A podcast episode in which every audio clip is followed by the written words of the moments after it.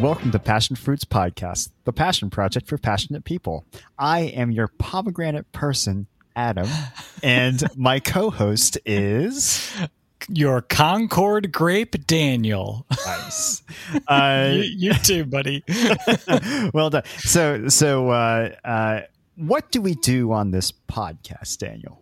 Well, Adam, we talk about subjects that we're passionate about, subjects that our guests are passionate about, to really get to that kernel of knowledge to figure out how you go from being a casual fan to a fanatic. Was it some inciting experience or some inspiration that just flew by you on the highway? What made you so passionate about the subject that we're talking about on each episode? Were you yeah. going to say something? You oh, I was going to. I was going to. breath. I was going to say that you know, with that kernel of knowledge, hopefully we're the microwave that bursts that kernel of knowledge into a juicy piece of popcorn. Well, we are. Jeez. Uh, I thought you were going to go in like a military direction and say we are the uh, the generals that ferry along that kernel of knowledge all the way into ROTC and beyond. Mm. Um, but that makes as much sense as as, as, this entire podcast. Knowledge. Yes. Uh, with that being said, uh, yeah, we please. are incredibly happy to have yes. a a friend of the podcast, uh, uh, a North Carolina native, uh, artist, industrial designer, David Bolfin. Uh, David, would you like to introduce yourself? Yeah, uh, I don't have a fruit. Uh, so I was really impressed with pomegranate. Uh, so I feel like I'm going to have to think on the fly here. Um, man, I don't know. I'd have That's to say. I don't know. Kiwi sounds good, I guess. No alliteration though, so that's kind of a bummer. No, please, David, I appreciate it. Alliteration is uh, the crutch for the beatnik poet. So, oh man, this is uh, th- this whole this whole episode is just going to devolve into a debate around alliteration or not. Um, oh, David, I'll, I'll, already. But yeah, so David, we're here to talk to you uh, about your current career as a as an industrial designer or as a product designer. Awesome. Like how how would you how would you uh, describe or, or, what do you what do you say you do? What what is your role? it's a really really solid question. So what's fascinating is like whenever you say industrial design, like the most common you know eyebrow raise you get is like, oh, so do you, do you design factories? Mm. You're like, oh, do you are you making mm-hmm. like you know buildings that make stuff? Well, no. And um, so what's interesting is industrial design is kind of this beautiful hybrid and collision of uh, that intersection between fine art and engineering. So, as a discipline, design is like beautifully neither and both. Hmm. And so it requires uh, this really delicate balance between right and left brain, between being highly creative and highly analytical, and ultimately applying uh, design thinking strategies and creative thought and creative problem solving to crafting and creating the manufactured world. So, hmm. lots and lots and lots of people are familiar with kind of this creative and technical intersection as it relates to architecture. You know, you think of a building as, you know, more than simply, you know, a domicile or a container of people, but it's also this beautiful work of art. Mm-hmm. Um, the job of an industrial designer is to literally do that with everything. So, literally everything that is man made, every toothbrush, every commercial aircraft, every laptop and cell phone, every article of clothing, literally everything that is created by mankind is the result of a series of deliberate decisions. And sometimes those decisions are good and sometimes they're very poor. But no matter what, nothing is manifest. It's all originated from a series of decisions. And so it's the role of an industrial designer to take those decisions really seriously. So there's a lot to unpack there, David. yeah, David, it's scary because it changes your worldview. Like once you know, you're like, oh no, someone had to start with everything on a on a piece of paper, and then it, it kind of you can't look at everything else the same anymore. It's so I'm sorry. It, it ends up atom bomb on you know the way you start looking at the space you're even sitting in, which can get really scary. Yeah. So what we're going to do, we're just going to have five minutes of silence for our listeners to kind of right. digest that and realize that they're surrounded by manufactured goods. David may be too deep for this dumb dumb podcast. I, I, was, I, was, having an existential crisis just sitting in my chair. like, which, oh goodness. Which, your, your chair, which an industrial designer probably oh, helped no, design. No.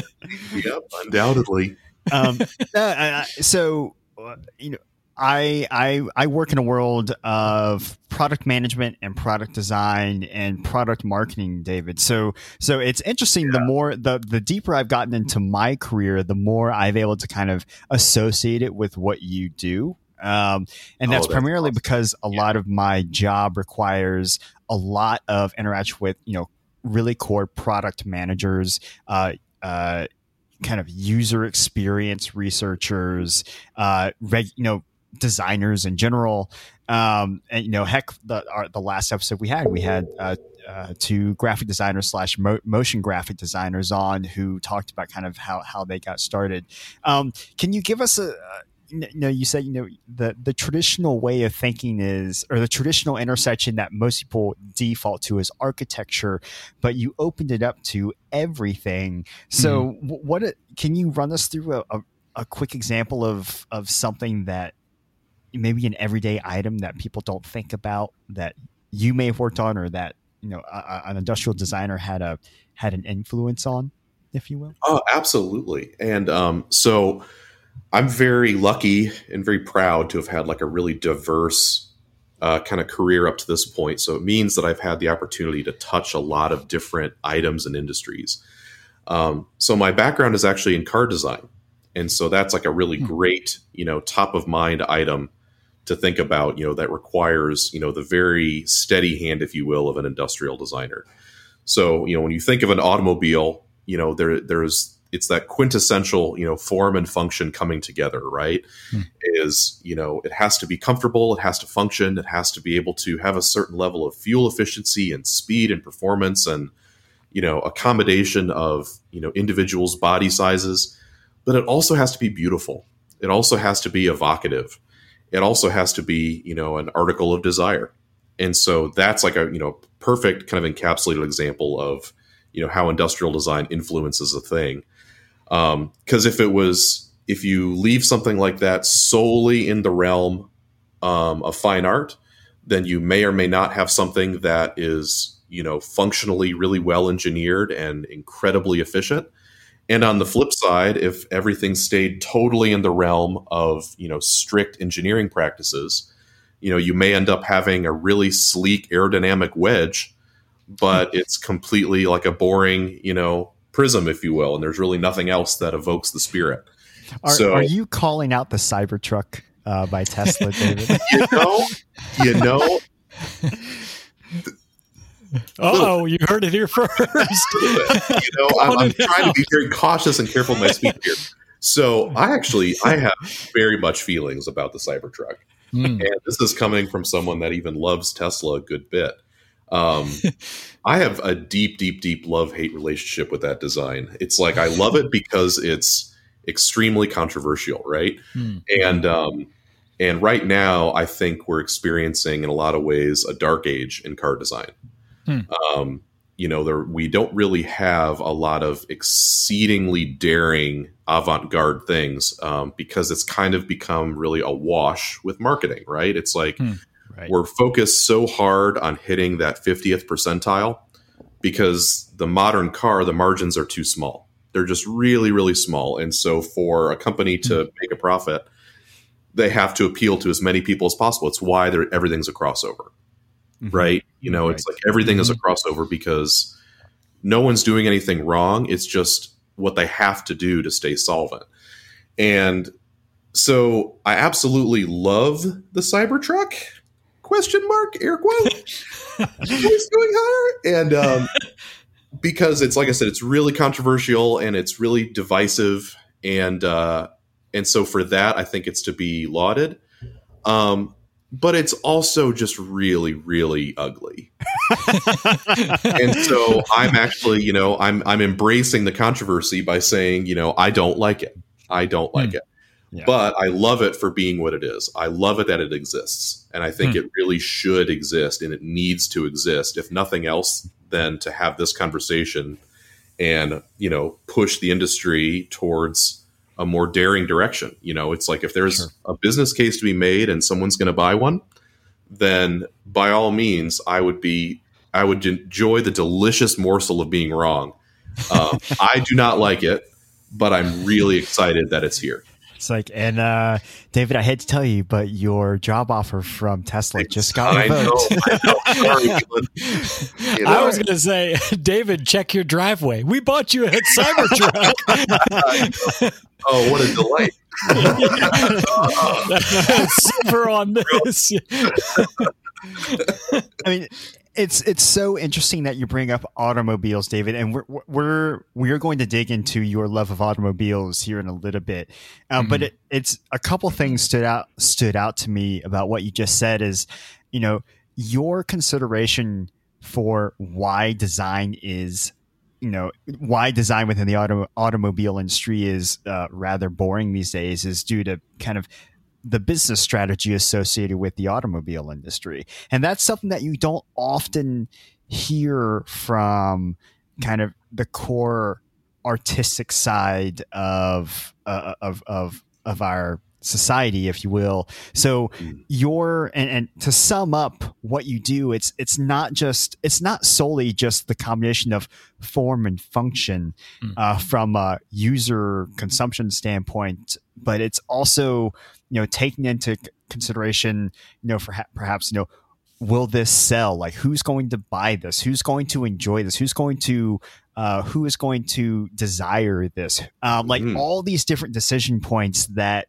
um, quite frankly you know I, I, wonder how a pair of headphones gets out the door without it being you know analyzed into oblivion yeah kind of thing yeah hmm.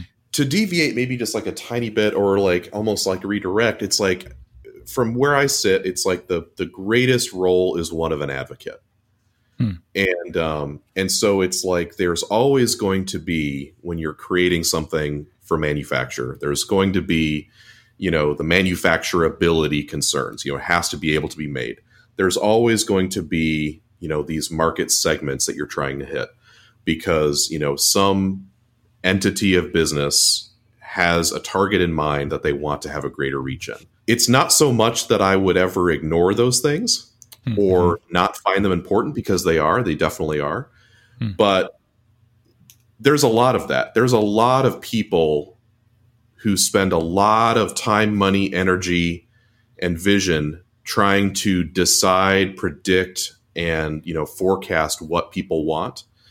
And while I'm definitely a part of that narrative and a part of that story, the most important thing to me is to be an advocate for the person mm-hmm. because sometimes that's the first thing that goes missing is you know you can market something as something all day long whether or not it is that thing is another matter entirely you know and that's also modern living right? Sure. Mm-hmm. so what's where i feel very very lucky and very responsible and you know passionate you know just to to borrow the word for you know the subject of the podcast is you know is that role of advocacy is really really critical is you know when there's a sales goal and there's a marketing goal and there's all of these agencies in play that are coming from a place of profitability and wanting to sell something to a wide audience i'm the person that cares about the person that's going to spend their hard-earned money on said object mm-hmm. and for them to get the best experience out of it for no reason other than they need to feel cared for by the things they buy. And I also need to care for the larger economy and the larger world in the production of those items. With uh, every client, with every consumer, and every project I've ever engaged with in my career, my first question for them is always the same. And it always has been um, Who are you, and why does this thing deserve to exist because most things don't really deserve to exist if you really get down to it. Mm. And we're going to pause for another five minutes to, for our listeners to, to ponder that as well. it's like throughout this next hour, we're actually going to discover the meaning of life. Right. oh, no. no. No. Um, sorry, Daniel, you were about to say something. I didn't mean to cut you off. Oh, I was going to say the meaning of life is 42, but oh, um, that's, that's what they say, right? Yeah.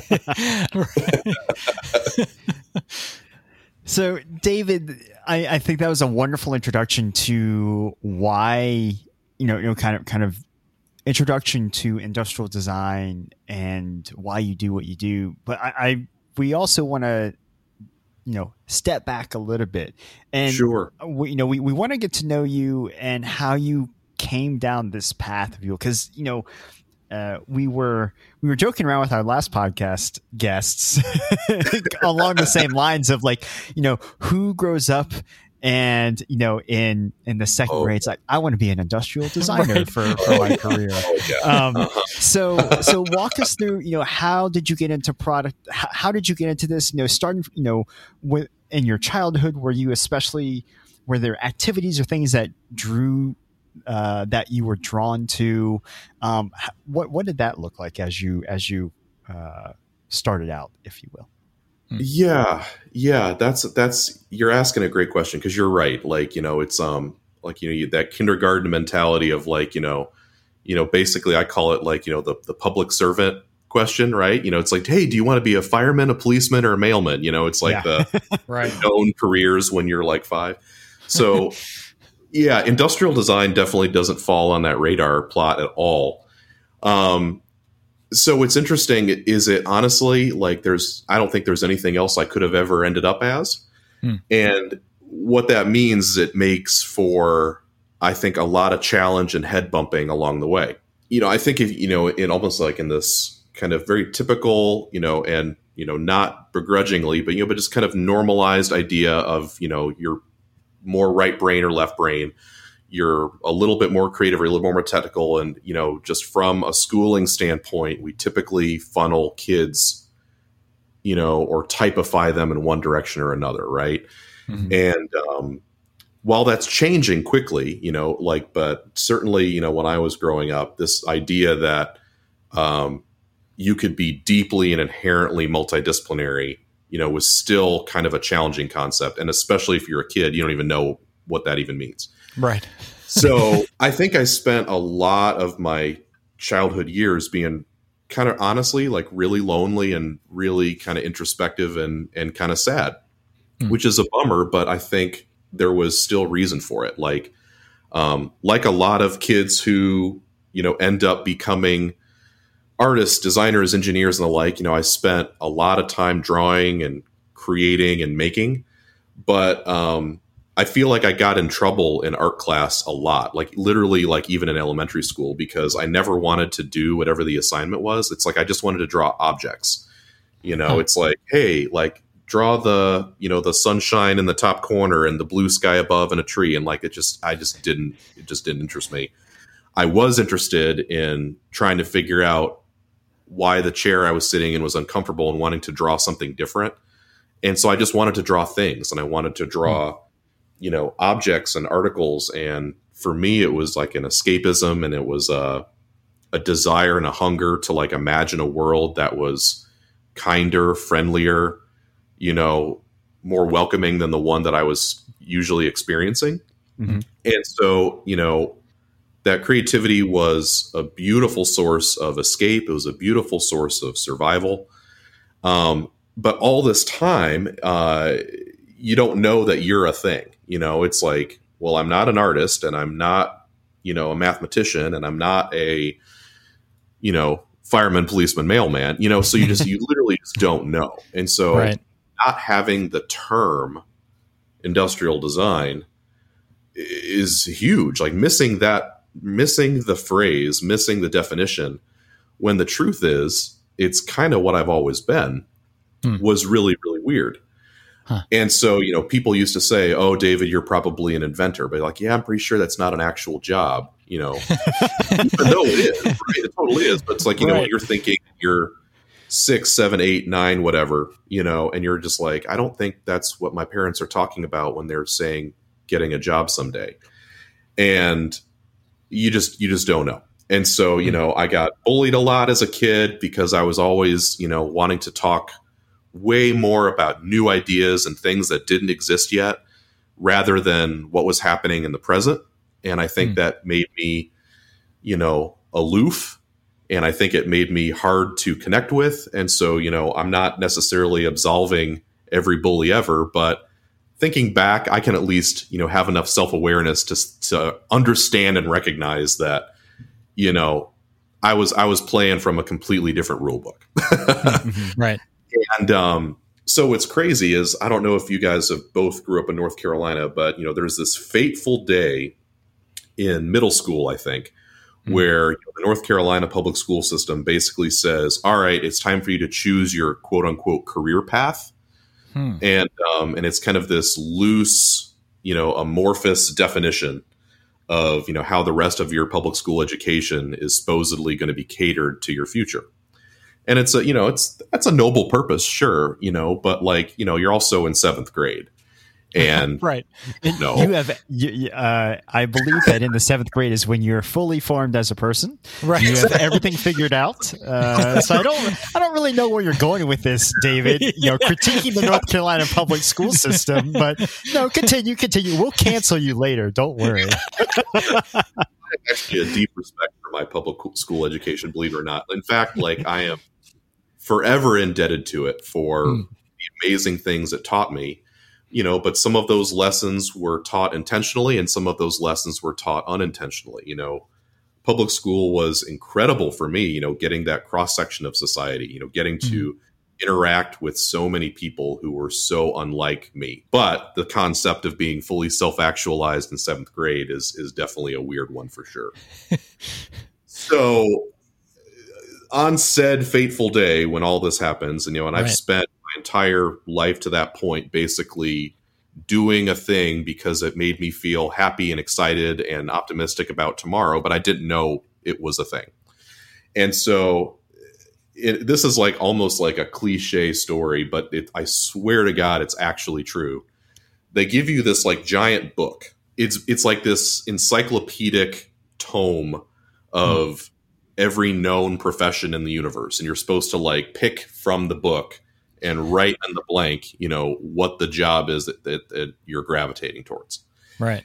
It's a completely worthless exercise right? You know because again like you just don't and i mean and i i recognize the the attempt. And so i remember being very angry that day.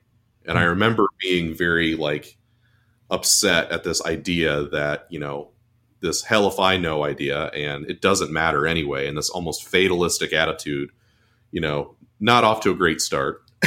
and yeah. um and I literally just picked the book up and threw it open on my desk and just I was like, you know, the first thing that I my eyes fall on, I'm going to write down because it just doesn't matter. This is a ridiculous waste of everyone's time. Sure enough, truly, like I threw the book open and I looked down and my eyes fell on industrial designer hmm. in this crazy book that my seventh grade you know homeroom teacher handed me and i just looked at it and i read it and i basically was pretty much in tears on the spot and it was for no reason other than it was the first time anyone anywhere had ever been introduced this idea that i was something Right. Huh. I was a thing. Because I didn't feel like I was an anything, you know, mm. for since basically forever. You know, it's like it's like I'm not a thing. I don't know. I'm there's not really a definition for whatever it is I am. Basically, from that moment in history forward, I was able to say, "Oh, I'm an industrial designer," and mm right now I'm just a kid, but it means that I now, for the first time ever, I think I have an objective goal.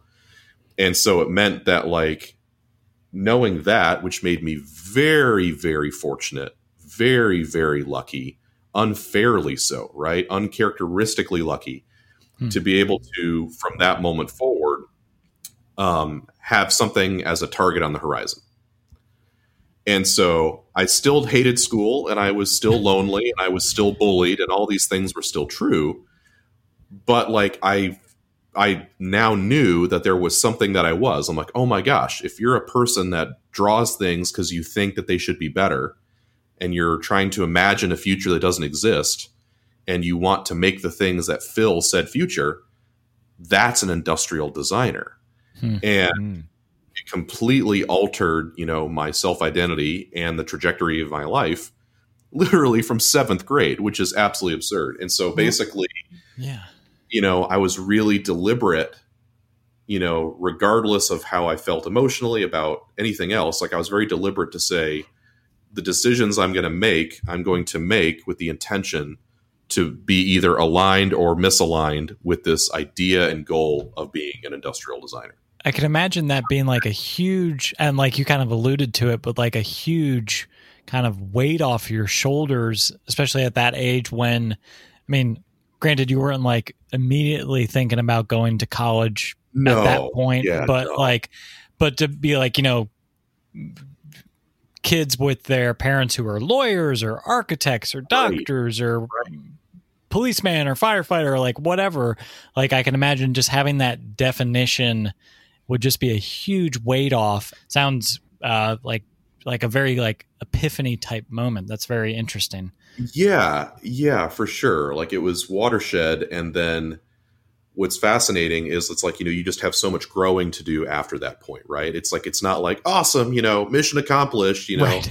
I've, I've, cracked the code, and now right. i feel like I'm a person you know, it was really, but it was like this gasoline on a fire. You know what I mean? It's like now I at least had something I could research. I had something that I could learn and realize that it's like, I don't like that. You know what I mean? Because that's just as right. important. It, right. Sometimes more important than knowing what you like is knowing what you don't. And so it meant that, you know, I could chase and understand, you know, what all the different disciplines of engineering were. I'm like, okay, what's a mechanical engineer? What's an aerospace mm-hmm. engineer? What's a chemical engineer?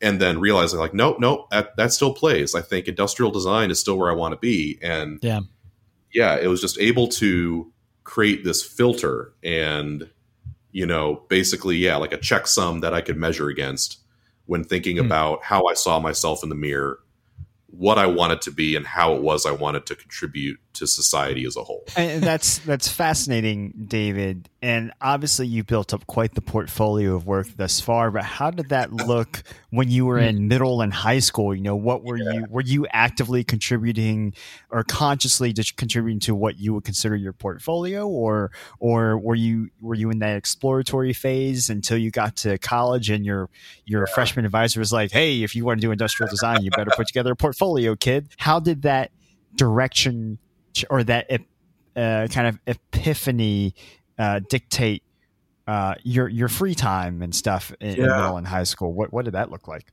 Yeah, well, I mean, it, it definitely shaped it for sure. And what's what's interesting is you know is like once you're a hungry brain sponge, you know, you you just need to fill it and absorb, you know, and so it meant that I ended up learning a good bit about what a portfolio meant you know, by the time I was in high school ish. And what's interesting is, again, this is certainly not an indictment of education. Like I said, I'm deeply, deeply proud of where I come from and how.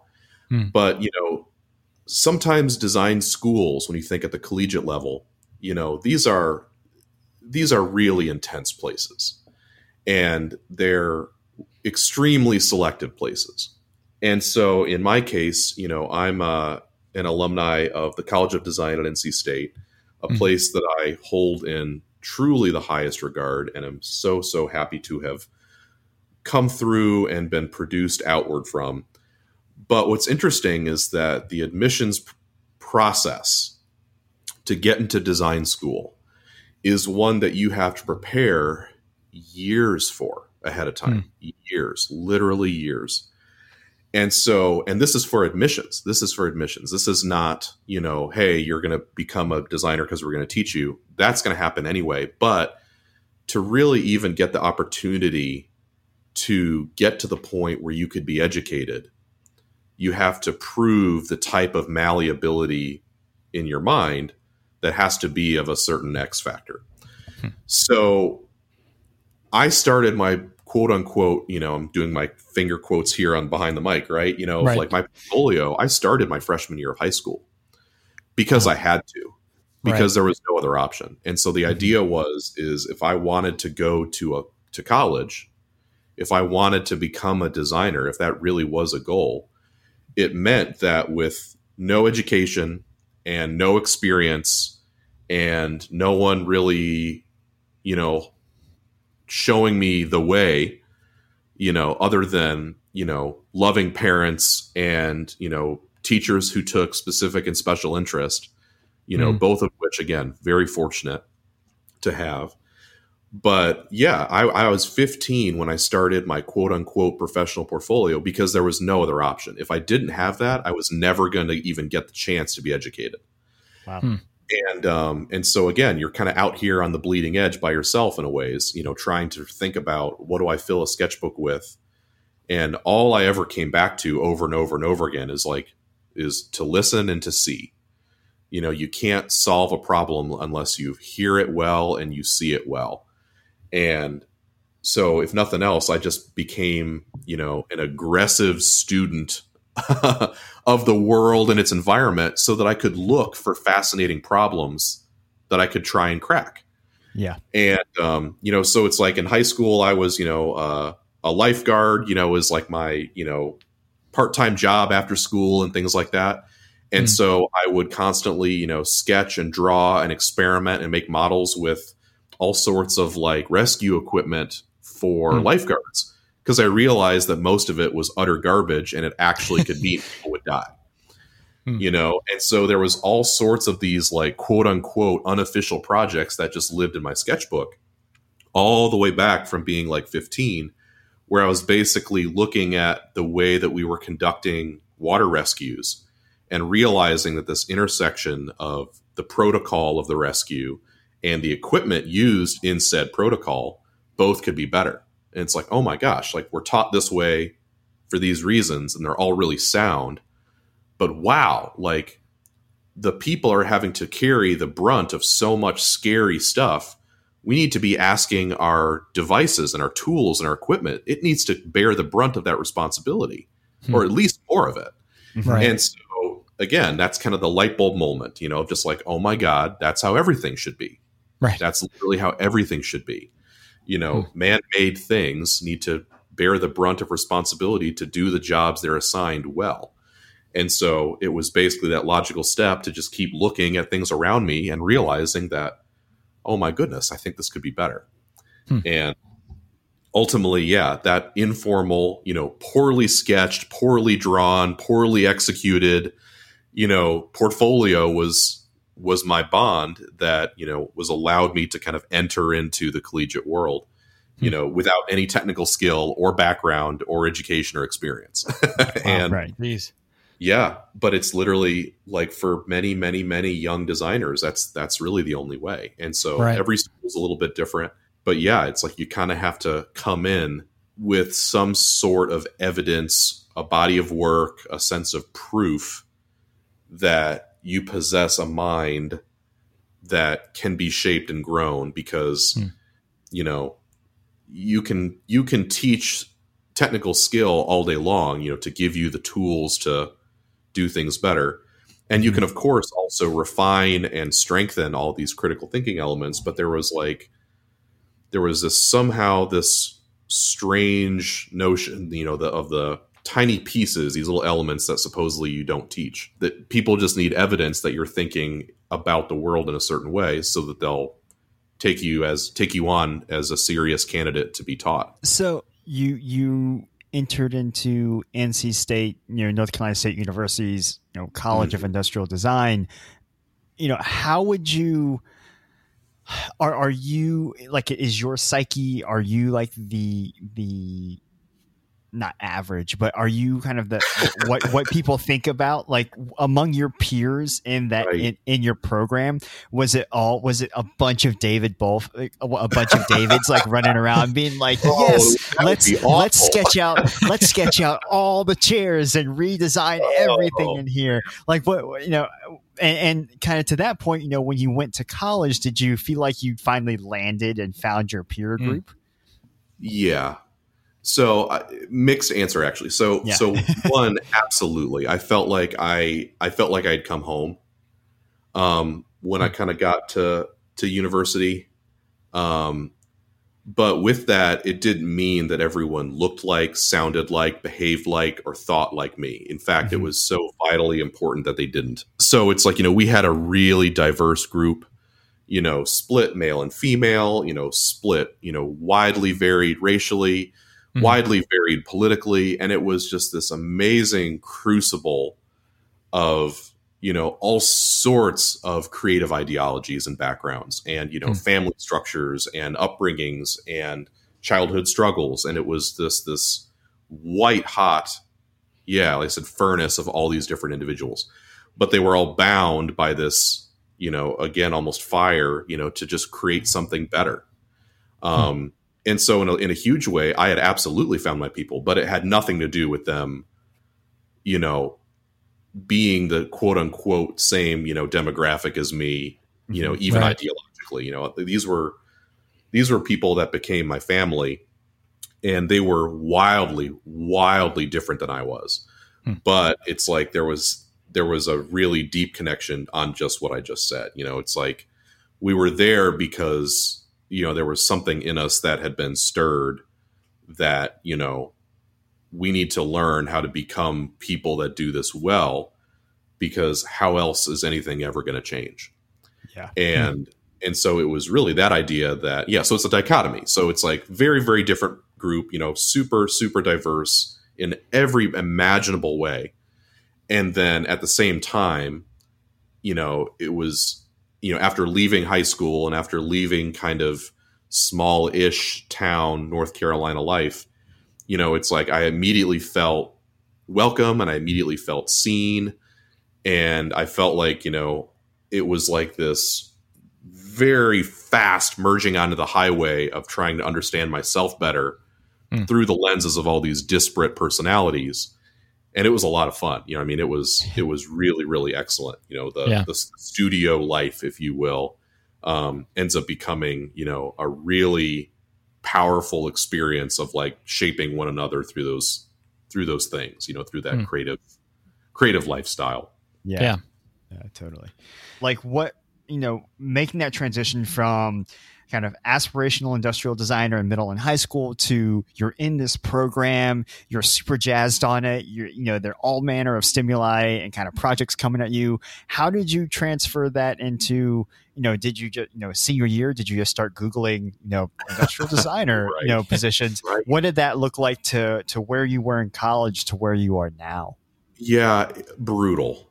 Um, so uh, I graduated in the year of 2010. Mhm. And so post 2008 collapse Mhm. was basically it just decimated the design world. Um, because every year it gets better. And to this day, things still keep, continually get better as far as design awareness, you know, as like a fundamental value to everyone. Mhm. But even so, it's sometimes the first thing to get sliced, you know, if when things get tight. And so basically, job wise, everything got obliterated post 08. And so even two years later, you know, looking at graduation in 2010, it still felt like a wasteland. Like, even though like I was part of a group that was really driven, really smart, really talented, really well educated, um, you know, I was not unusual. I think, you know, most of the people I was in school with, you know, we would apply for 50, 60, 70 internships and get 50, 60, 70 no's just to work for free.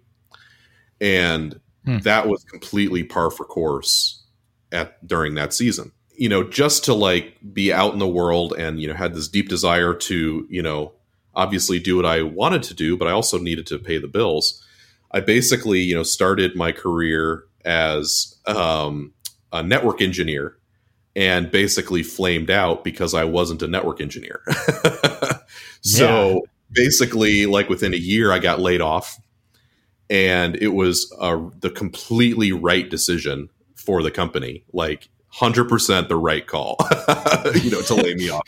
And um, you know, which is like a hilarious thing to think about, but it was also, you know, it was still like a huge gift to just, you know, get some professional experience and be out in the world and right. make a paycheck, things like that.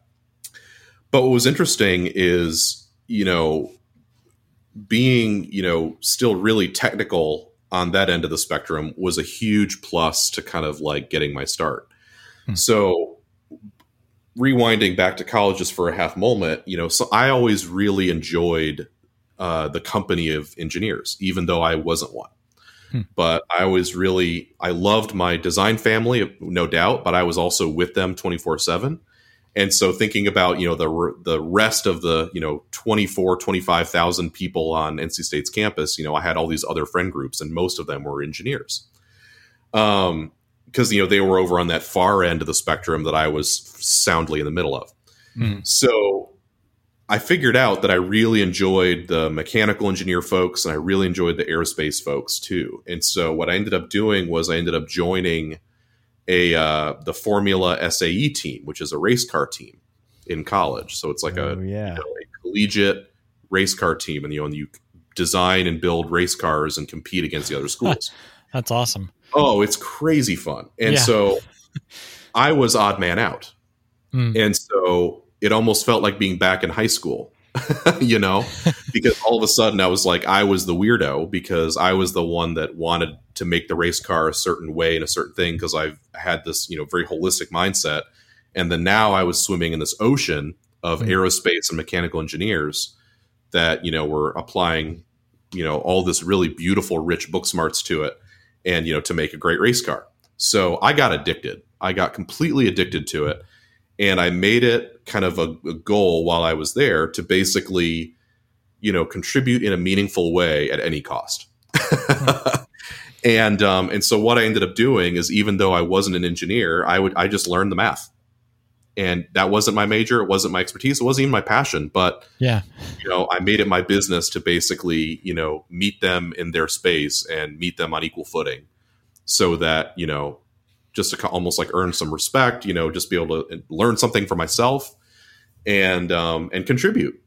So I ended up basically learning as much as I could about aerodynamics, and uh, chassis and suspension design, blah blah blah, and basically was able to become one of the chief uh, chassis and body designers on the collegiate race team. Huh. And so it took some time to get there, but basically ended up, you know, just fighting, fighting, fighting, fighting, fighting. You know, being the only weird design student kid on this engineering team, and finding a way to really connect with them, learn their trade, and you know use my experience background in education with innovation to kind of apply that to their world and create something really new and exciting that ended up you know being really successful against the other schools huh. so honestly it was that that unlocked kind of the start of my proper design career huh. so after being laid off from the networking company and realizing it's like yeah that adds up you know, okay. and, uh, that tracks. That's on brand. That's, yeah, yeah, that plays. That plays. I, I can completely understand where they're coming from by no fault of anyone's.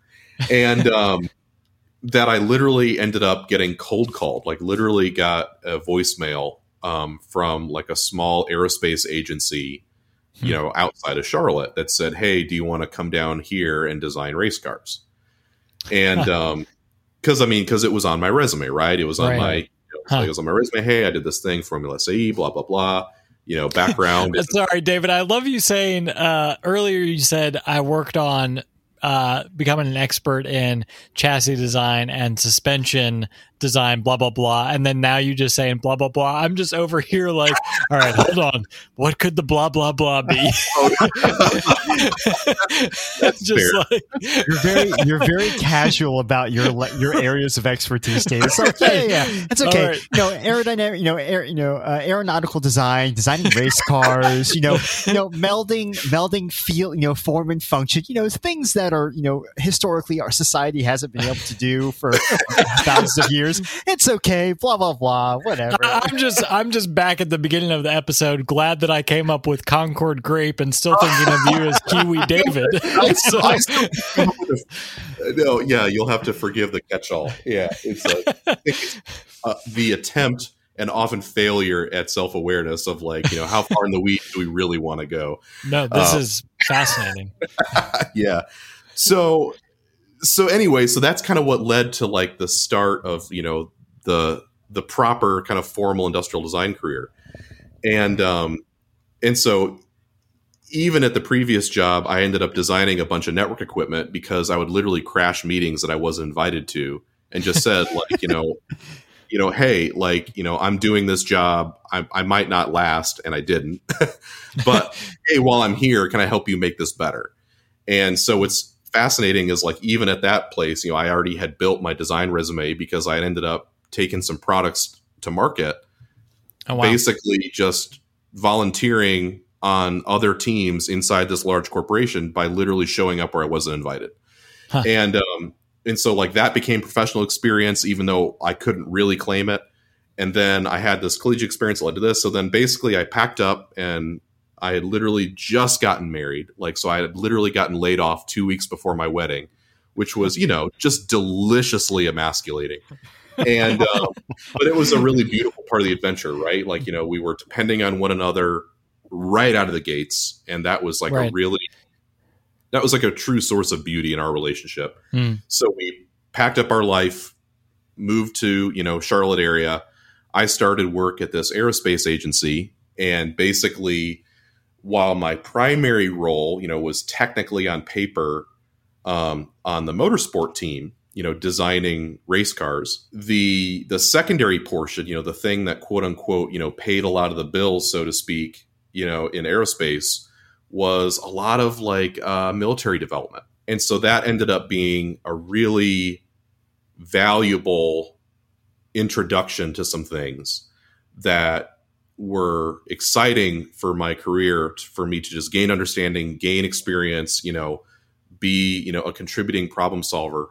But it's also hard too because sometimes that work gets messy and right. uh, you know for for lack of a better term right and so i had a i had a real like deep deep deep love hate relationship with the with the work and it's like you know when my reason for being is to you know make the world a better place and to you know imagine the items that need to fill the future that that's complicated right and um there's there's a real difference project to project during that season of my career because just literally every single project you would feel different about ethically. Like there are some things that I worked on there that until the day I die, they'll be some of the things I'm most proud of ever hmm.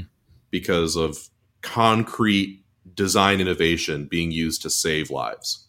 Right. Like, it's just amazing. Like, you know, I'm I'm so fortunate to be able to say that. And then on the flip side, there was other things that would literally physically turn my stomach and there's nothing you can do about it because it's your job sure and you would just right. lay awake at night trying to think about like oh my gosh like well you know i'm a problem solver and this is now the problem that's on my desk to solve and i'm going to solve it but to what end you know it's just it's a very very nuanced very gray very challenging industry that just takes its toll and so you know it was this there was this just this polarity. You know, there was work that I was wildly proud of that was super exciting, super fulfilling, super challenging, you know, bleeding edge, high technology, advanced development, and, you know, still being design minded and being able to put my fingerprint on something that really mattered. And then you would literally bill another set of hours to something that was like, oh my heavens, you know, it's like, well, this is now going to leave my brain and my ability to apply creativity to something. And i now don't have control over you know the broken human nature that is now going to use this technology to for something. Right. And i well, just and hope it's only for good. We we've kind of adam mentioned the last episode we had our graphic design episode and we kind of got into that a little bit with the our guests, Mark and Ray, who talked about being on projects like working with a company that their beliefs weren't didn't align with Yeah. you know their beliefs and you kind of just have to separate what you have to do in your job and also yeah and also not have it affect your mental state during your work but also not have it affect like the actual work that you're putting in there. Like you are like as you're saying like there may be a very specific reason for what you are creating that may be like it has to be successful. Because if it's not successful you're not doing your job. Exactly. and it may completely also ruin the other parts of the design that tons of other people have worked many many hours on that may be doing the exact opposite of what your design is doing. That's separating the design from the designer. Yeah, it's it can be extreme exactly. It, like it is almost literally impossible to do sometimes. And nobody nobody would think like you hear industrial designer and then like you have to give the definition you ga- gave earlier and, And then like.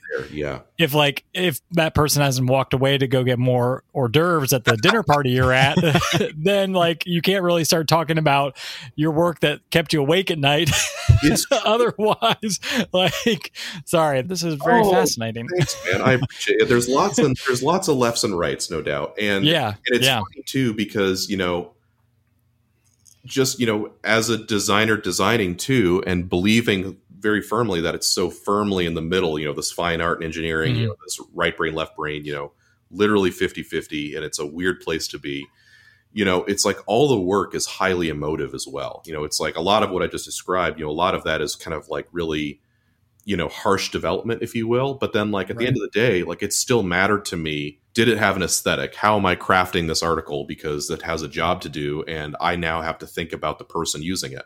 You know those things really matter. In and in cases where especially the the item of question is a matter of life or death it, it almost mm-hmm. matters even more. You know what i mean? And so for me it meant the ergonomics really mattered and i loved it and the aesthetics really mattered and i loved it. And the creative problem solving and you know being able to have this like you know skunk works or jpl or nasa mindset to solving Mhm. problems you know i loved it. I absolutely loved it. And then you know you finish it everything up you put a bow tie on it you send it out the door and you're just like all right. I just really hope that you know the care and kindness and compassion i put into creating this thing someone will take that seriously when they have to do a very very difficult job. Right. You know those ideological challenges you know is ultimately what started me looking in a new direction. And Hmm. you know forever i will be indebted to and grateful for that chapter of my career because it sharpened like every single one of my creative knives. You know it meant that you know for the rest of forever you know i could really felt feel like i could go toe to toe with any engineer because i had to i literally had Hmm. to if i didn't right I wouldn't be able to work. And so, you know, during that period, I basically, it, very much like the Formula SAE team, like at nights when I was in that job, you know, I studied aerospace. And so I ended up, you know, just downloading, you know, just PDFs and PDFs and PDFs of like textbooks and things like that. And I would literally stay up late. And even though I was, you know, a trained car designer who liked to create beautiful drawings, and, you know, and what mattered to me really a lot was my sketch hand. You know, it's like, is my arm loose? You know, is my is the physicality of my sketches looking good? And at the same time, I would stay up late at night studying orbital mechanics Hmm. because I wanted to be able to go to work the next day and understand what the conversation was about and contribute to that conversation when the time was right. It unlocked, you know, and tickled all these extra nerves that just frankly, it just made me a better designer. Hmm. And, you know, and it helped me, you know, when I transitioned to the agency where I'm at now, which I've now been for many years. if I may bring it back up a little bit, I think it shows just a really, really grand amount of innate curiosity that you have, David, especially when it applies to something you like or you're interested in. We we want people on here that can talk for hours about why they like something and all you know the the myriad reasons that Oh, they yeah, true or would that they think about it. Um, just go back to our episode talking about making hamburger steak with Will. it's exactly like this episode. It is just as deep as this episode. Oh, Yes, you know what you signed up for. It is what it is. I mean, he's going to get upset at me that I called it hamburger steak and not Hamburg steak. So I, my apologies, Will. Oh, okay. Well, I come by it honest and said, "Yeah, strap in." I, I, I think this this transitions us really nicely into this. You've explained it all along about what makes you so passionate, but really, I I also want to know, or we also want to know, um, hmm. just more examples of you know what are your what does your inspiration come from and i'm gonna i'm gonna plug something here real quick too david is i remember the first time i met you um, yeah. you mentioned that you had a yeah. you know you were a skateboard designer and i was like you know, yeah. who the who the f is this guy like like like what and and you were this enigma um, of a person. oh, no. And I was like, no, no, no, in, in a good way, because I was really intrigued. I was like, all right, so this guy's, you know, he's interested. He's asking about bi- asking me about bicycles. Like he likes cars. He like designs skates. Like who who is this person? Um, so so with all that in mind, David, yeah, uh, yeah, you've applied this love of, of industrial design or, or design and this combination of engineering and design into a lot of different hobbies. So so David, as as it relates to design and kind of once again kind of that confluence of design and engineering, uh, talk to us a little about you know your love of cars, your love of skateboards. Uh. What and and then on, honestly, I want to segue that into a little bit more around uh, your free time and the art that you're doing as mm. well. Yeah. yeah. thanks, man. Yeah, so yeah, I'll try and touch on all. So yeah, I mean, like definitely was involved with you know, and still am, you know, with like modifying and kind of tuner stuff, you know, in the car world. And I'm on my fourth Miata, and there's a reason. Like lots of uh, you know, like kids growing up, yeah, like just you know, was really fascinated by you know, taking your car and doing something really weird with it. And so yeah, all the Miatas I've had have all been highly modified, you know, and uh, and it's something I really, really enjoy. And uh, so, really big on you know practical performance too. In addition to the aesthetics, like I love the confluence of that. Like to me, that's a really design oriented hobby is car tuning. Like that's a really design oriented hobby because you know it's there's such an aesthetic to it. Like there's such an aesthetic to like you know uh, a Japanese domestic you know tuned car and you know there's a certain you know visceral visual snapshot you're trying to create and you're also trying to make it your own put your own stamp on it. And at the same time you know you don't want to be a poser either you know? So it's like you know everything has to be substantial and backed up by you know it's got to have teeth. So i've always loved you know trying to like constantly find that balance of like building something that's really really honest and you know and really analog. You know it's like my miata is still naturally aspirated. Um, which means it's slow. so it's really slow, but that's kind of part of it. Like, you know, right. it, but you know, it'll out handle anything because I've spent all my time, money, energy on handling, mm. which they already handle well. So, um, I'll say this: there's there's no greater, you know, jolt, you know, psychologically or physically than like you know being able to put down a better lap time in something with you know roughly 100 horsepower versus like you know a Corvette that's got four times that. Like there's a certain delicious you know morsel there that I've always loved chasing. And so like that love of speed and that love of, of um, incremental gains and you know I think once again if we take it back to this this whole idea around your skateboard designing, yeah. um, you know, I, can, I can definitely talk, about that. Yeah, yeah. Talk, talk a little bit about that and and what you know how why of, of, of, all, of all the things that you could kind of you know throw your artistic uh art, yeah. your your your design brain at what was it about mm. skateboards well i think it's like so many other things that i've found that i really enjoy it just has to be this perfect like knit together tapestry of like really high aesthetic value and really high technical value mm. and a really good skateboard is that to me so something I realized was that like most skate, you know, skate startups, it was really more of like a branding exercise. You know, it's like mm-hmm. we're going to create this brand. It's going to be a lifestyle brand. We're going to sell T-shirts and we're going to do the artwork on the deck. But it's like there wasn't really necessarily any sort of like new ground being dug on how the decks themselves were constructed um, and what you're actually getting out of it. Now, generally, right, you know, it's like most typical skateboards, like, you know, a dual kicktail kind of like street board, that's kind of evolved to be something that's almost commodity these days. And that's not bad. That's good, right? Because, I mean, they undergo unbelievable wear and tear. If you get into this world of like high speed, high performance downhill, like in like longboards, mm-hmm. this now I realized was a really, really fertile ground. I basically got hooked on longboards from my college roommate who seeing as how we were in design school and we had access to something like, you know, half a billion dollars worth of shop equipment 24 hours a day, we basically, you know, got into making skateboards together just for fun as, as a hobby. So we learned a lot and made a lot of mistakes and broke a lot of boards and got in a bunch of trouble, you hmm. know, all in this pursuit of making a better skateboard.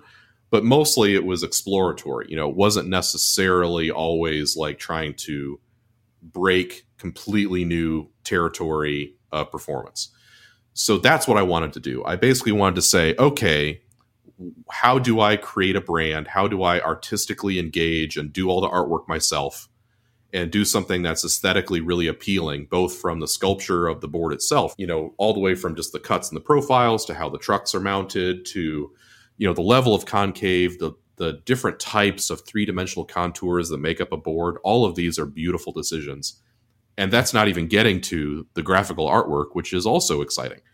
So it was this confluence of really amazing things. And then I realized, like, wow, like, so one, I get to tickle all these different parts of my brain. Mm-hmm. I get to do, you know, graphic arts, which is always exciting. And I get to do branding, which I love to do branding.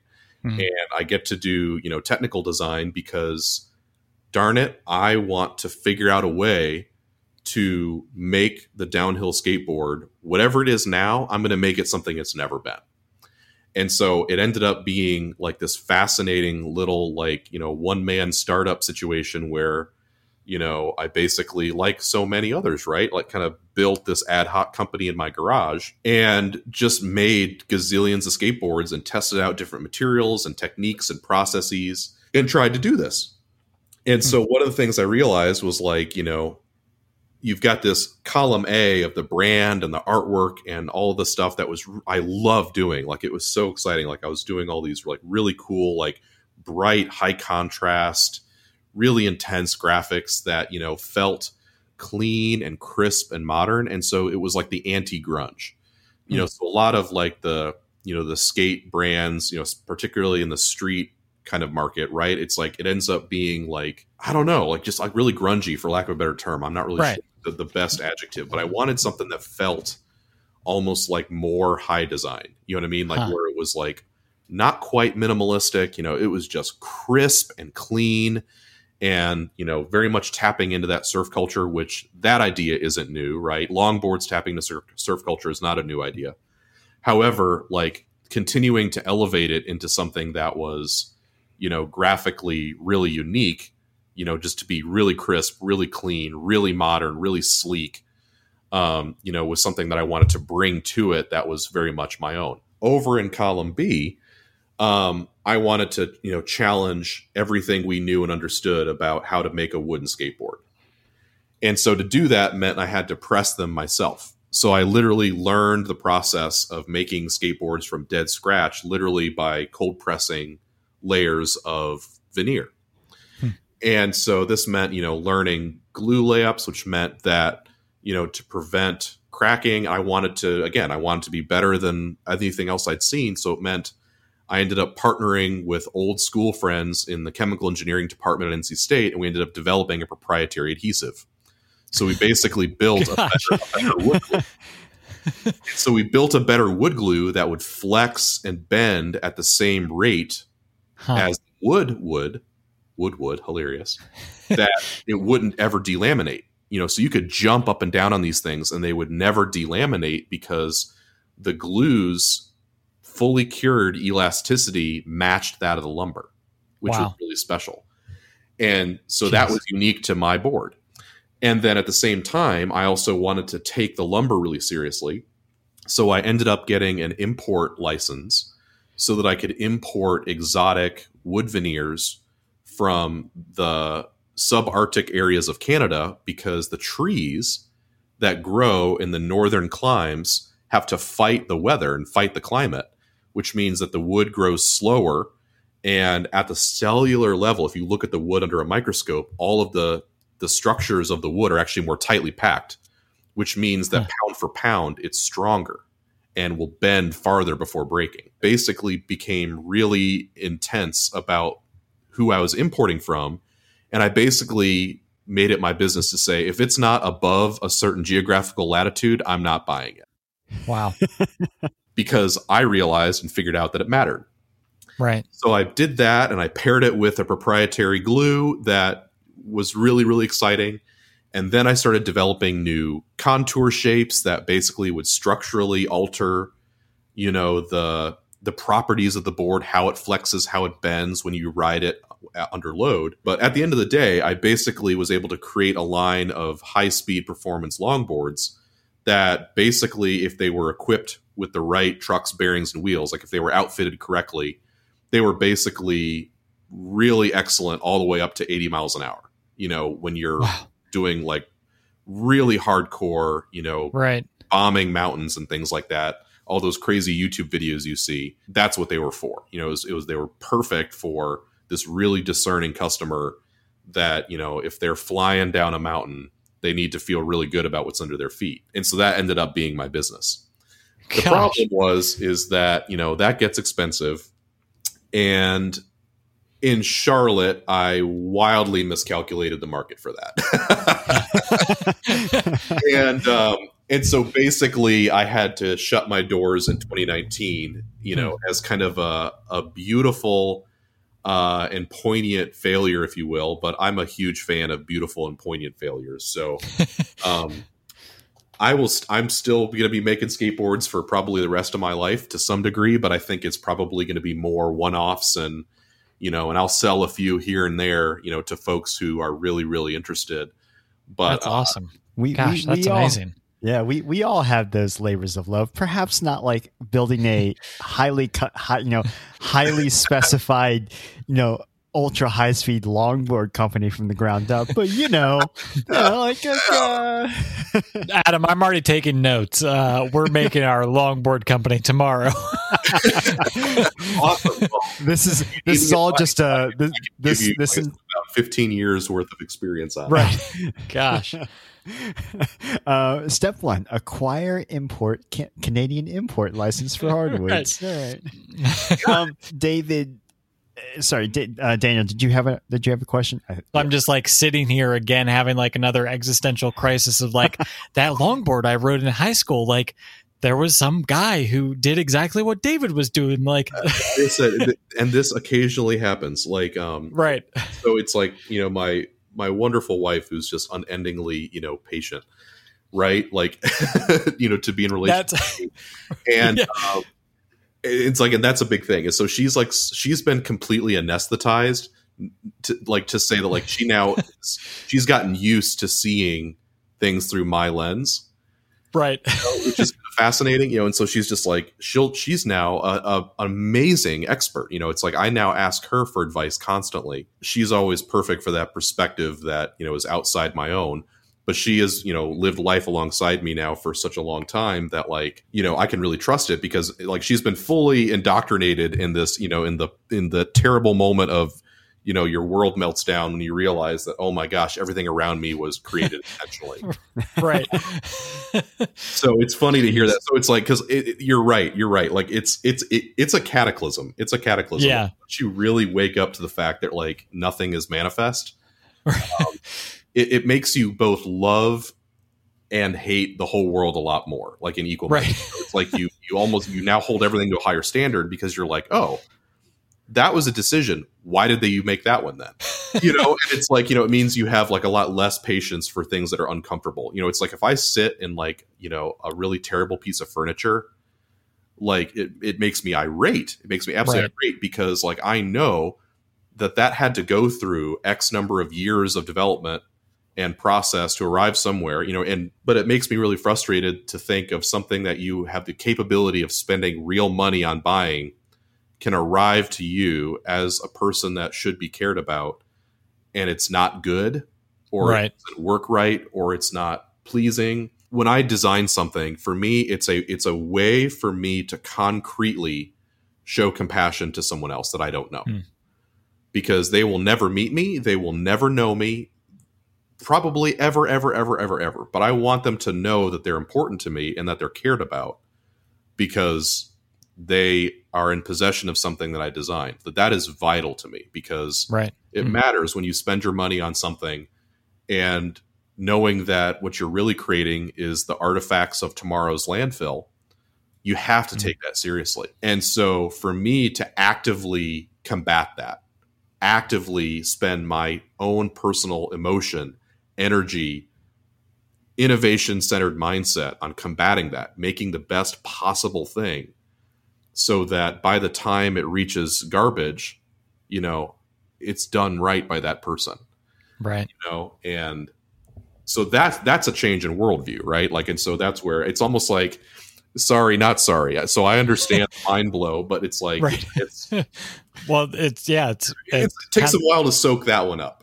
well, yeah, I mean, it's, but Adam was, you know, we were getting to it and kind of talking about how it, you go from being an industrial designer to the artwork you're working on oh and doing and what you're doing in Charlotte with your artwork. Um, let's dive into that because I would really love to hear more about that and kind of because looking at your um, Instagram and your shop and your portfolio that's online, like you can clearly see what you're talking about in the work and the artwork that you've done. Um, but yeah, what kind of led you into that artwork? What is your inspiration in your artwork? Um, and yeah, let's kind of talk about that a little bit. Yeah, gladly, man. Yeah, gotta love the podcast, the perfect visual medium, right? Yeah, of course. I mean, this is like, yeah, again, after the graphic design episode where we were like, let's describe visual stuff. oh, that's amazing. I love it. No, well, yeah, you're happy happy to talk about that because it's it's of course very much what's uh you know in my present these days, and it's been Right. exciting. Um, so the artist moniker is is a scary one.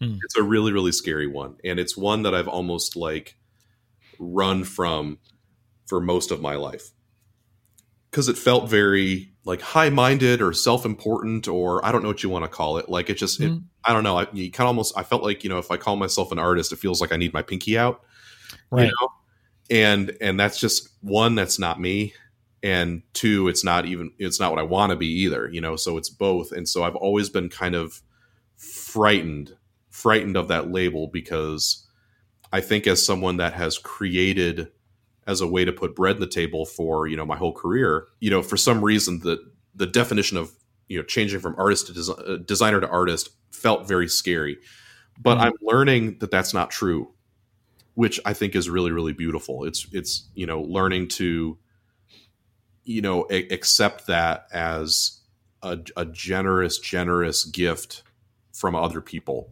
as a label. So where the artwork has come from is basically what's kind of exciting is like an it's almost like another mini self-actualization story again in a way Hmm. is i've been doing this for years and years and years but i never showed anyone.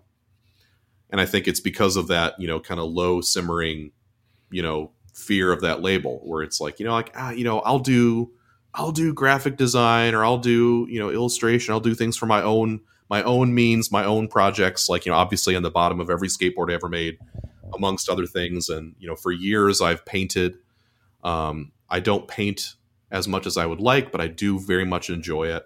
I Hmm. very much enjoy you know photography and, and things of those nature um, but the current kind of artistic adventure has been really really special because it's something that I've enjoyed for a very long time, but I've, it's never really been something that's been in the public eye. And so this this past year, really, all of that changed. All of that changed. So again, like being sensitive to the fact that yeah, we're podcasting and all. It's like to describe the work. Basically, my thing, if you whatever you want to call it, is that you know from that designer's mindset, very much see a lot of very rich and beautiful aesthetic everywhere in the Mm. created world. And I think that goes unnoticed for all of the reasons we've talked thus far, right? For all the Right. reasons we talked about, you know, there's our entire constructed world is one of hopefully intentional aesthetic and occasionally unintentional, but it's there. And so almost just as like a, you know, a geek nerding out about things, you know, it's like I just love the the natural beauty of things that are made and trying to kind of like call that out, you mm-hmm. know, just in a different way. And so basically what I do is I basically do illustrations that signal and highlight um, predominantly, so this is not exclusively, but predominantly um, man made things that are extraordinary, sometimes by being actually extraordinary and sometimes being extraordinarily normal. Hmm. So, you know, sometimes they have extraordinarily emotional connections. Like, for example, I just did a really beautiful illustration of um, the camera that my mother used like for my whole childhood. So I have lots of really strong, potent memories of her, you know, documenting life using this particular old Pentax 35 mm. millimeter film camera. Yeah. So for me, it's like an exercise in understanding and in slowness. You know, so like for that particular example, you know, it's like I had to spend days and days and days just Googling down the Google black hole trying to figure out what the model number was because all I have is a childhood memory. You know, right. really all I have is a childhood memory. And I was like, I think it was this brand, I think it was this right. shape, and like it's not much to go on, but basically trying to figure out what was this thing and then being able to find images of it. And then, you know, virtually I like to take things apart. And so what's fascinating is every single one of my artworks and every single one of my illustrations begins life as a three-dimensional digital CAD model you know, so mm. CAD for the uninitiated, you know, is uh, computer aided design. You know, it's it's you know a, a three dimensional digital model, right? For all these things, I basically do these really bright, vibrant, kind of editorialized illustrations of of potent and powerful human artifacts to make them beautiful and elevate them in their beauty simply because they deserve it.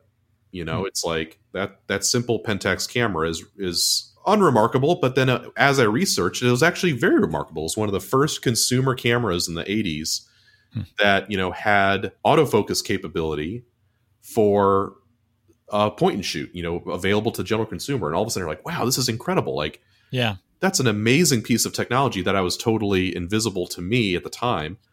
And, you know, now it's like, wow, this is actually a fascinating little piece of history in this and something I can read about and nerd out about.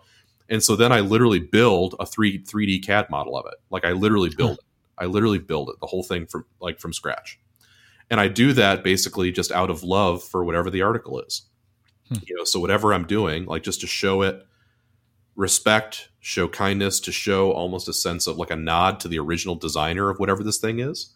Hmm. I try to almost like remake it and it's basically from that remaking that is like the starting place of my illustration so i do all this 3d work that again is invisible and unknown to my viewers and then basically i then compress it like a projection down into the 2d and now it's like a painting and then from there is when i start to you know really get excited about color and composition and you know creating something that's truly like you know optimistic and hopeful in its palette and its aesthetic that you know almost feels kind of sort of in this beautiful ether gray area between traditional fine art and technical illustration. Right. So it's like it's not a blueprint, but it's also not a painting, you know, mm-hmm. and it's like they exist in this perfectly interesting space in the middle of the two to where, you know, it's it's really beautiful, you know, when it's hung on your wall almost regardless of what it is. But what's actually happening is I'm celebrating something that's really exciting to me, um, you know, as something that we have made through a series of design decisions. And I get to hmm. pay it great respect and observation by remaking it from scratch myself, just out of, you know, reverence to it. And then turning that into a composition that is completely my own and basically becomes my own personal editorial on whatever that subject is. All this again was my own practice that no one yeah. knew about. No one knew about. Being afraid of this artist label and you know just having this be something that I like to do. And all of that changed last year um, with this program called Art Pop. Art Pop is this really kind of cool nonprofit organization that's in multiple cities, kind of along you know along the Eastern Seaboard, and their thing is that they basically try to identify local artists in a certain city space and basically they collaborate with outdoor advertising companies predominantly uh, billboard owning companies hmm. and basically using unsold space or donated space you know this is actual money towards giving those spaces to artists as basically a public open free uh, community arts project hmm. So basically, they do these, you know, art contests, and it's juried, and whoever ends up coming out the other side of that jurying process for this calendar year, you get a billboard, and your billboard has your artwork on it, and it has your name underneath it, and it literally is just on that billboard for a 12 calendar month year, and wow. it's basically this unbelievable affirmation and it's this unbelievable kindness and generosity because you know when you really sit down you know this is hundreds of thousands of dollars worth of ad space. And i ended up applying this past year to this art pop program truly and actually on a whim because i had done a particular artwork that felt really really really important and that one in particular, and I won't talk long on this one, I promise, because this this this is where it takes a left turn on heavy for just a moment, but we'll we'll hit it and get off. But um, so I did a pair of illustrations, so you know, like a diptych, right? You know, a pair of illustrations of a mm. uh, an Apollo era spacesuit and then a old like 1970s era like deep dive submergence diving suit. So it's a spacesuit and a diving suit. And so, you know, in classic fashion, I basically, to do the spacesuit, you know, I researched all these old documents from ILC Dover. That's the company that designed the Apollo spacesuit for the Apollo program. So I was able to, you know, go through the catacombs of the internet and find some old research documents and construct it again from scratch, you know, for my own edification efforts. And for the diving suit, same process. Hmm. But this work in particular was really, really vital um, because I started it in response to uh, the death and passing of my firstborn son. Huh. And so in 2019, we endured uh, an extraordinary and traumatic loss. And like most artists, like most designers, like most creative professionals, you know, one of the ways that you cope with real strife and challenge, you know, is through your creativity. You know, it helps you understand your environment. It helps you, you know, put your mark on something. It's just it's a way to process and it's a way to cope and it's a way to understand and it's a way to just I don't know, just do the next right thing and to hmm. put one foot in front of the other and simply do something constructive with this really scary, terrible, dark place you find yourself. After my son William passed away, there was this notion in my mind of you know needing to be armored against hostile unknown.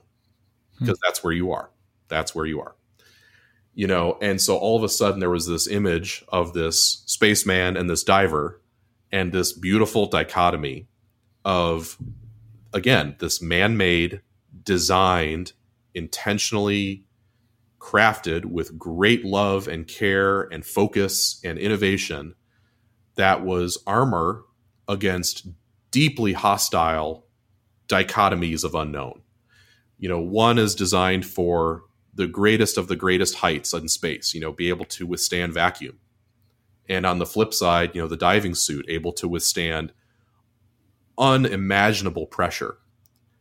And both of these things, both of these suits of armor are designed to withstand places that human beings can't exist.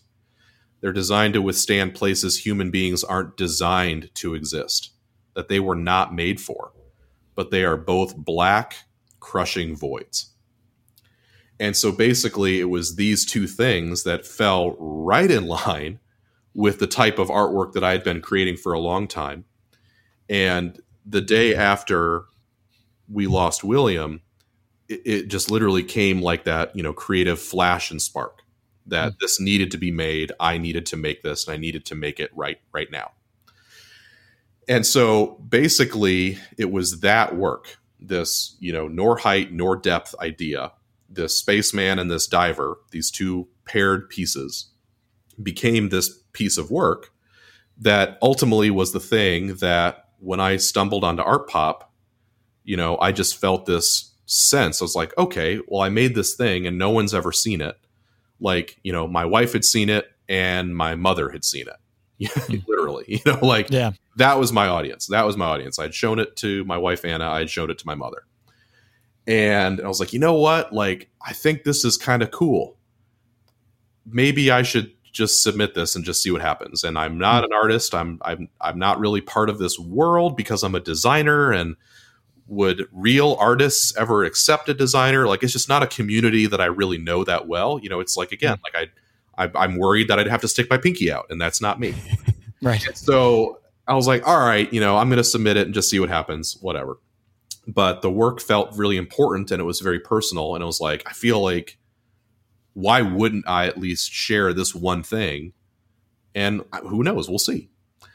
And as luck would have it, you know, Art Pop accepted it among, you know, a, a significant number of submissions. And it is currently emblazed on a billboard here in Charlotte. Hmm. And what's really amazingly beautiful is no one knows what it's about. And that's kind of the point, you know? It's like it's kind of this vibrant, positive, beautiful, bright thing that's really, really exceptional and exciting. And I'm proud of it because I like it, because of course I like what I'm making. But it was a completely different animal to think that anyone else would like it. And that was a new idea. That was a new hmm. idea that anyone else might like it. All of a sudden, people are calling me an artist. And that's new. yeah. like that's completely new. And this term that I've been afraid of for so, so long I'm having to kind of come to grips with. But I, I think that's kind of amazing. You know, it's like I have to, yeah. it forces me to look in the mirror and say, okay, I'm a designer. I've always been a designer, but you know what? Maybe I'm an artist too. And I think I need to not be as afraid of that term as I have been in the past. Mm-hmm. And so right. now it's just been this thing to where I've been attempting to share more and more of that two dimensional work, huh. you know, in addition to the three dimensional work that's, you know, been part of who I am since forever. So right, it's a it's a wild adventure. It's a wild yeah. adventure. Gosh, that's incredible, amazing. Gosh. So if I'm not mistaken, you have two billboards around Charlotte, don't you? Yes, there's the one physical, you know, printed, you know, physically printed billboard that is there 24/7 because it's, you know, a printed medium and then there's a number else. I think I think truly, I think we're up to probably six other billboards in the Charlotte metro area hmm. that you know are digital and are also showing the work. So there's also um, a printed like the newsstands in Uptown Charlotte, like going down Tryon Street here in ah. here in the city. Um, also, uh, one of them, you know, I think it's uh, Tryon and Fourth Street has my artwork on it and that's really hmm. exciting you know and that's like at ground level on the newsstand and then there's the big billboard and then there's all of these other digital billboards throughout the area that you know are cycling and but showing my art on a, on a you know on a cycle. It's it's a lot. And so it means that what right. pop is doing is really really special. And it's really really important just as an idea as a cause as an organization like what they're doing is really excellent. Um you know because of that is all of a sudden they are offering me exposure which is one thing all itself but more importantly it's like they're changing a little bit of how i see myself hmm. and that is you know a gift that is immeasurable but but yeah but as a clarifying question yes so it's yeah. yeah, there's a it's on a lot of stuff right now in fact it was even published in a local magazine just last week Huh. And so it's been in print now a few times and it's in digital a bunch of places. And it's almost hard to keep up. All I can say is that what's really exciting is it's I, I feel like every every few days there's something new that it's being featured in, which is Hmm. just beyond belief. Yeah. Yeah. One, I I love your artwork, um, Mm. and it, it's Oh, thank fascinating hearing your Thank you. kind of like the dichotomy of, of, of your of your self identity in regards to wanting to be referred to as an artist or not. But I think that that drives home the point of it's really hard, in my opinion, to gatekeep who is an artist and who isn't. Because I think Yeah. you know w- what I would hope that people get out of this is that there's artistry in a lot of people, and just because you don't have a think everyone. yeah you know because you don't you know just because you don't have a you know you're not a museum curator you you're not a uh, you know you don't have a, a bachelor's in studio art doesn't mean you're not an artist. It means that you know for instance with the example of william and uh, you know the result of that being these these creations is that you know art is a form of self-expression and it is a form of and it and it can mean a lot of different things to different people but ultimately for at the artist level there's a lot of emotion going through that. And i think you know whether it be podcasting or poetry or art you know i, I think they're, they're all they're all mediums in which to deliver that message and so I, I think it's phenomenal what you're doing now, um, and I, I love seeing like the drone shots of uh, of like your billboard on South Yeah. on South Boulevard in Charlotte. That's super freaking cool. Another Adam is- thing that I can be careful to not nerd out too long about. Adam is just trying to make the case for our submission for Art Pop next year Oh, to become the first audio billboard for a uh, podcast episode. that will keep everybody out of Charlotte. It was just one of our podcast episodes Oh, I think you could do something amazing. It could be a beautiful waveform. You know, it's like, I- oh my gosh! oh, now I'm gonna. yeah, we could totally do that. Yeah, I, by all means, like that's the beauty of it. I think, yeah, it's it's a really inclusive project that these people are doing, and Yeah, that's awesome. It's for Huh. everyone. Yeah, yeah. Well, awesome. Well, David, uh, we've taken a ton of your time, so thank you for speaking to us. Um, Yeah, you know, seriously, very uh, patient with a lot of listening. I said I this has been Uh, amazing. Thank. Yeah. count. we, we want to give an opportunity to kind of plug stuff so we'll do that here Yeah. uh, here here in a second but is there anything else you want to you want to mention or or you know thoughts that things that we did not ask you that you wanted to share um, you know th- you know what, what anything else that ca- that comes to mind when when you talk about your journey and your identity as an artist as an industrial designer as a designer you know any any parting words that you want to leave us with if you will Sure. Um, I think I would just have to say that, you know, it's like I just I wish there's so many things that I could tell, you know, my childhood self.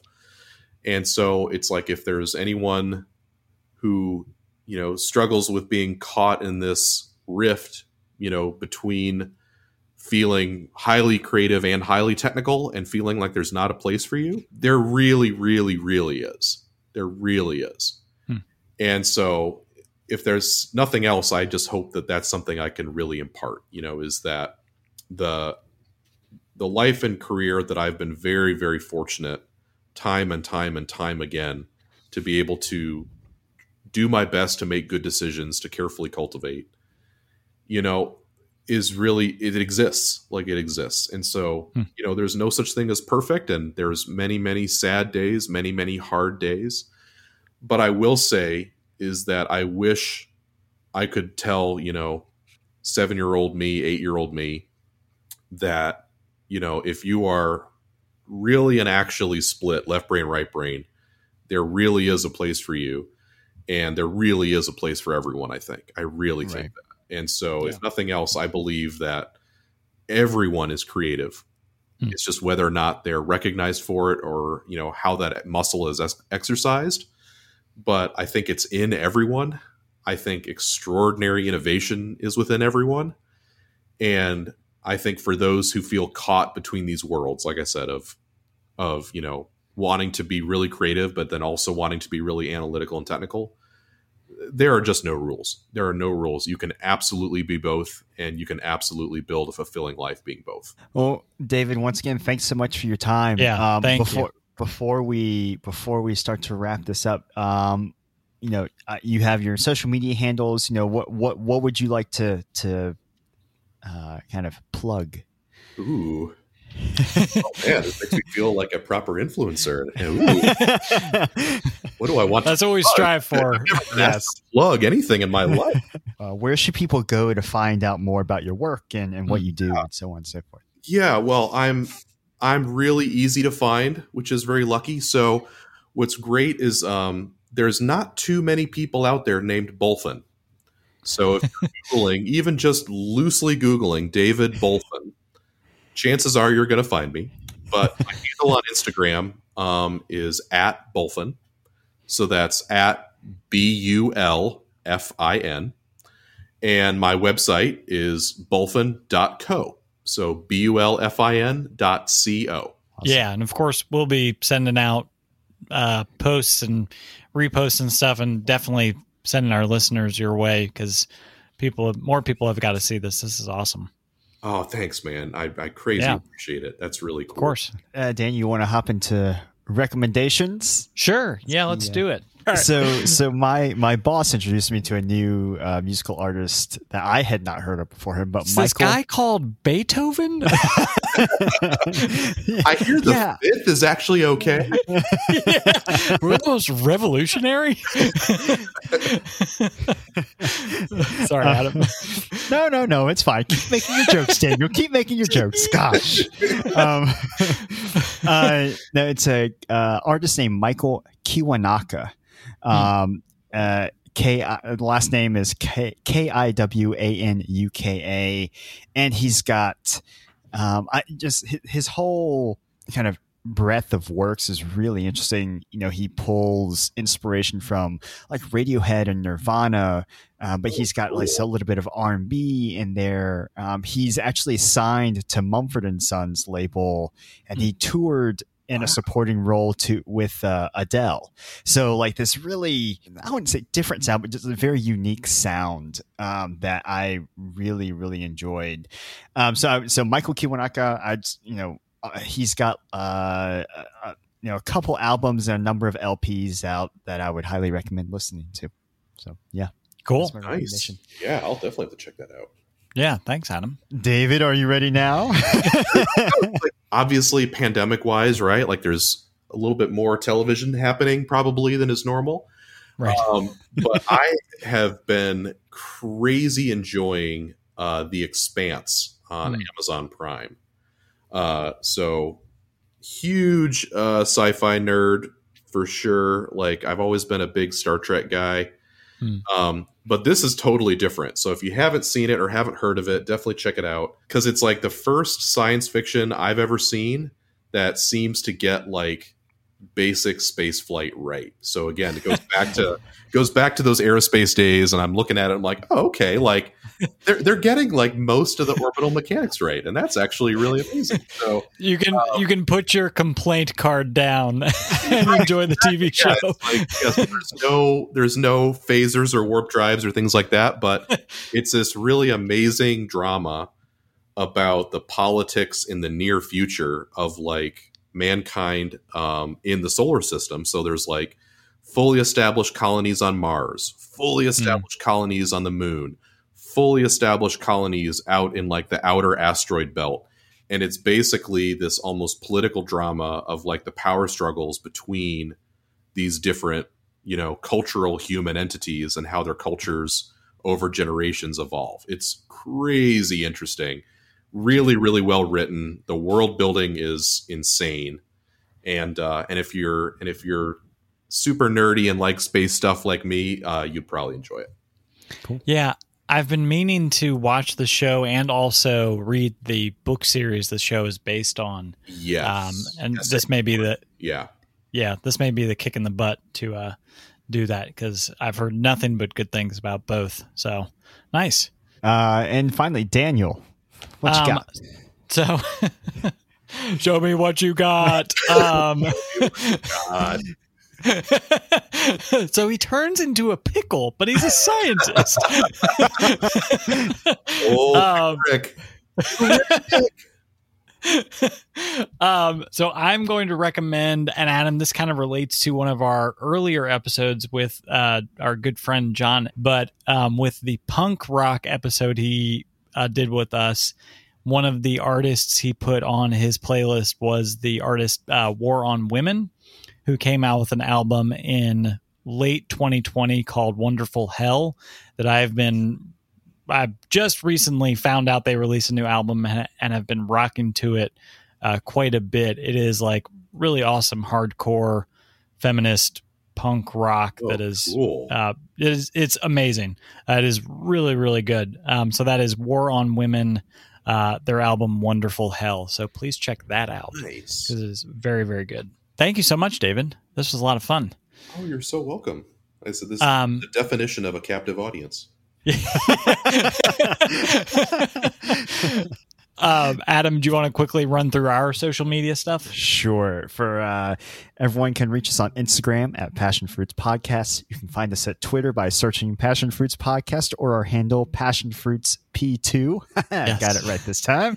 Uh, you, you can find us on Facebook at Passion Fruits Podcast. You can send us an email at passionfruitspodcast at gmail.com. And then we have a blog, and I'm going to screw this one up. It's passionfruitspodcast.blogspot. Oh, I dot don't blog know. splat. That's, a what your dog does in the backyard, a blog spot. it's passionfruitspodcast.home.blog, Adam. Okay. Dot home dot blog. Yeah, I you know what? I got a Twitter handle. I got our Twitter Twitter handle right after three years of doing this. Uh, give me another three years for our blog that I never would- contribute to. I was going to say, you would think with how many posts you write, you would remember. and you would think with how many posts I write, I would remember it. But- oh, boy. we All can right. do our a whole nother episode about blogging. Yes. Oh yeah. Our, right. um, well, thank you again so much, David. This was wonderful. no, great to meet be here. Yeah, thanks for having me on. Yeah. all right. All All right. right. Thanks everyone. Talk to Yeah. you next time. Bye.